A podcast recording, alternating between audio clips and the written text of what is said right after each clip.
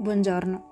Il verso di questa mattina è in Filippesi 2.2, nella versione The Passion, che dice Quindi sto chiedendo a voi, amici miei, di essere uniti in perfetta unità, con un cuore, una passione e uniti in un unico amore.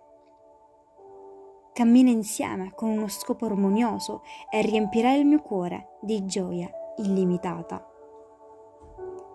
La preghiera è un privilegio meraviglioso che dovremmo esercitare spesso. Per ottenere buoni risultati, tuttavia, dovremmo anche fare del nostro meglio per rimuovere qualsiasi discordia e discontinuità dalla nostra vita. Andare d'accordo spesso è più importante di avere ragione. Amen.